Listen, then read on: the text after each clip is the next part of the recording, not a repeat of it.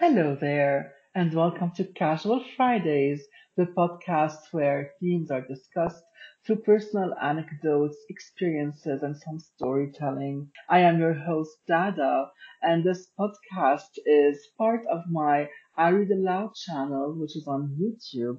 And on my YouTube channel, I read fairy tales, short stories, poetry, some letters, some excerpts. Um, I read some poetry in Arabic on Sundays. And uh, if you like such content, make sure to subscribe to my YouTube channel, I Read Aloud. I also wanted to know that this podcast airs every Friday on several platforms, not only on YouTube, but also on Apple Podcasts, Amazon Podcasts, Google Podcasts, iHeartRadio, Listen Notes, R S S, and Spotify. Today's episode is titled Social Bullying, and who among us really have never been bullied in their lives? Even bullies have been bullied, believe you me. But how come bullying is the oldest social bane that never goes away? We mainly address the issue of bullying in schools. We are appalled by it when it happens in schools. We hold meetings and everyone is involved. We bring in the parents, teachers are involved, administration is involved, the psychologist at the school is involved. But then school is over and all is fair game in society. Hell, in corporations and the corporate world, bullying is even viewed positively. We call it power play and getting ahead, and all lack of decency is overlooked and swept under the rug. However, I am not going to talk about uh, bullying in corporations in any way because, uh, you know, corporations have their own politics, their own culture, and that will not change anytime soon. So, you know, I'm not going to tackle that today. Today, I want to focus on social bullying that happens out in the open, in the coffee shop, at the mall, in an elevator, on the street, on the staircase, everywhere around you. And usually, we are too shocked at times by social bullying that we don't even react to it, and we just stare dumbfounded at what was just said or what happened. Now, the term social bullying is by definition restricted to any behavior that is meant to destroy someone's reputation, to exclude someone, to spread rumors about someone. But I want to expand that definition today to include unwarranted remarks and behavior from strangers that you encounter at random who cannot accept differences. I am sure that many of you have been looked up and down by someone or other at some point in your life. And the funny situation that happened with me there was as I was walking into a restaurant one day, and the manager who's supposed to greet me from afar sized me up and, and looked me up and down. And I'm like, okay, now I can turn and leave this place. I do not want to be in a restaurant where I'm not welcome from the first instance. So, well, too bad. That guy lost a customer that day, but you don't have to take it. And you know what, now, whenever someone tries to size me up, I just look at them and I smile. And I'm like, are you happy with what you saw? I know I'm gorgeous. And that really flusters them. So you have to counter a situation like that with a lot of confidence. When you are confident and you just, you know, put the other person down and you belittle their behavior, I don't know if it's like bullying them back. Maybe it is. But, you know, sometimes you need to put people in their place when they are attacking you. It's, you know, you have to defend yourself a little bit. But you can do it kindly. Why not? Just create your boundary and be kind about it. And I'm sure many of you have also faced, you know, condescending remarks or snide remarks from total strangers that you meet. Uh, once I was waiting for an elevator uh, at a mall.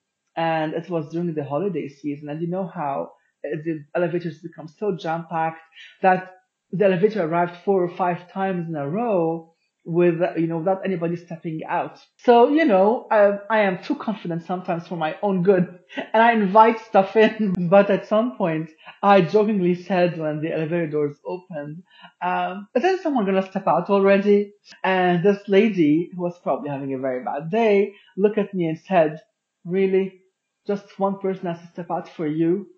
And everyone was like appalled looking at her. And I just, you know, smiled told, and told her in, in Arabic, Jamelik, meaning, you know, your beauty. your gorgeousness. And of course, the elevator doors closed. And I'm sure she got the message that, you know, shouldn't judge people and that, you know, I was being snide and not very nice to her when I said that. But that wasn't actually what I remember the most about this incident. What happened later was shocking to me because there was another young woman waiting for the elevator with us, with me and a, and a friend of mine. Uh, she was with her boyfriend, her husband, I don't know. And she started crying. And I, I mean, I didn't notice that at first, but then I looked at her and I was like, what's wrong? And she was crying about how people can be so rude to others.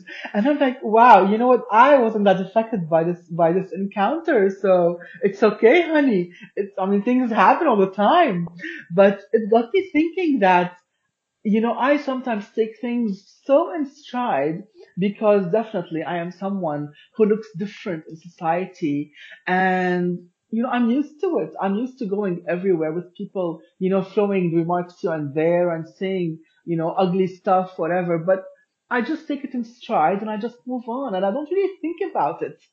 And this young woman, I don't know, she probably, it was probably the first time she did something like that, but she really wept for me. And I, you know, I, I had to comfort her. So it was so funny that I had to comfort her instead of her comforting me in an ironic way, you know. And, you know, when I was younger, and I really want to put this out for all young people who face any kind of discrimination because of the way they look or their appearance, their mannerisms, anything. When you are younger, you are still uh, discovering who you are. And so you're not totally confident with with uh, who you are, and maybe people's, you know, reactions or, or comments or the way they behave towards you affects you in a negative way. And social bullying is known to lead to some depression and anxiety, some withdrawal, some maybe overreacting and drama in public. And with time, time is, is your friend. With time, when you grow older, you gain more confidence and you won't feel um, the way people would like you to feel when they make these like, comments or these remarks, when they, you know, confront you with their social bullying. And you could learn little by little to, to know, grow some backbone. You know, it's okay. Not everyone's going to love you. Not everyone's going to accept you. I don't have to look for love and acceptance outside of yourself. When you accept yourself and you love yourself, and I, when I used to um, teach uh, at the beginning of my career, I used to tell my female students especially, you have to look at yourself naked in the mirror and love yourself. You have to love every inch of yourself. Everything that society tells you is ugly, you have to love it. And when you do that, you are able to walk out naked in public and not care about what anybody says. And in a way, age kind of becomes your friend when, when it comes to differences, because people expect you to be different as you age and to look different as you age. So now when I walk into a place, I'm referred to as madame. And in French, it has different connotation than in English. Madame in English has a bit of a hierarchical connotation, a connotation of maybe someone being better than the other. But in French, madame is a sign of respect. And uh, basically, so when I become a madame, you know, there is there's acceptance of me as a whole, as I am. And so in a way, it's not only the confidence that helps when you age, it's also the acceptance, because no one's going to look in their mid uh, at midlife the same as they look when they are in their twenties. Um, but still, this doesn't mean that people in their twenties and thirties should um allow any type of social bullying to break them and to break their confidence and to, you know, to, to make them feel horrible and to, and to allow them to sink into any kind of depression or negative, negative, um, emotion. And in a way, I also don't blame people really for social bullying, because people are conditioned. You see, I mean, yes, we were, we use this word brainwashing. We're brainwashed by not only media, but by our culture, the way we are raised, by any cult we belong to, by any close society we are a part of. Um, and if you think about it, there are some cultures, for example, that accept uh, face tattoos and facial piercings And anyone to them who does not have facial tattoos and piercings is someone who is different. Whereas this person who is accepted in this culture uh, with the face tattoos and piercings goes out into another society where it's not accepted. That person is going to face a lot of backlash from another society that does not accept this phenomenon. So you see, it's all about perception. It's all about the way uh, we are raised, the way we are made to think about things. And it all has to do with our beliefs about how things should be. Uh, and unfortunately, with such beliefs, we close off ourselves to any possibility of what might be and what is. I also see um, social bullying as a brain thing, because our brains are wired to like sameness, to like order. And so our brains, uh, when they encounter anything a bit different, uh, the brain views it as a threat or as chaos. And that's why we always have this reaction, you know, in the brain to immediately, you know, uh, react with a, a condescending look or amazement or, you know, some snide remarks. And it's, it's a reaction that comes because uh, we are in a way protecting ourselves from what is different, from what is unknown. But what we can do as social bullies is to stop ourselves in mid-thought, you know. Stop your brain from thinking that thought.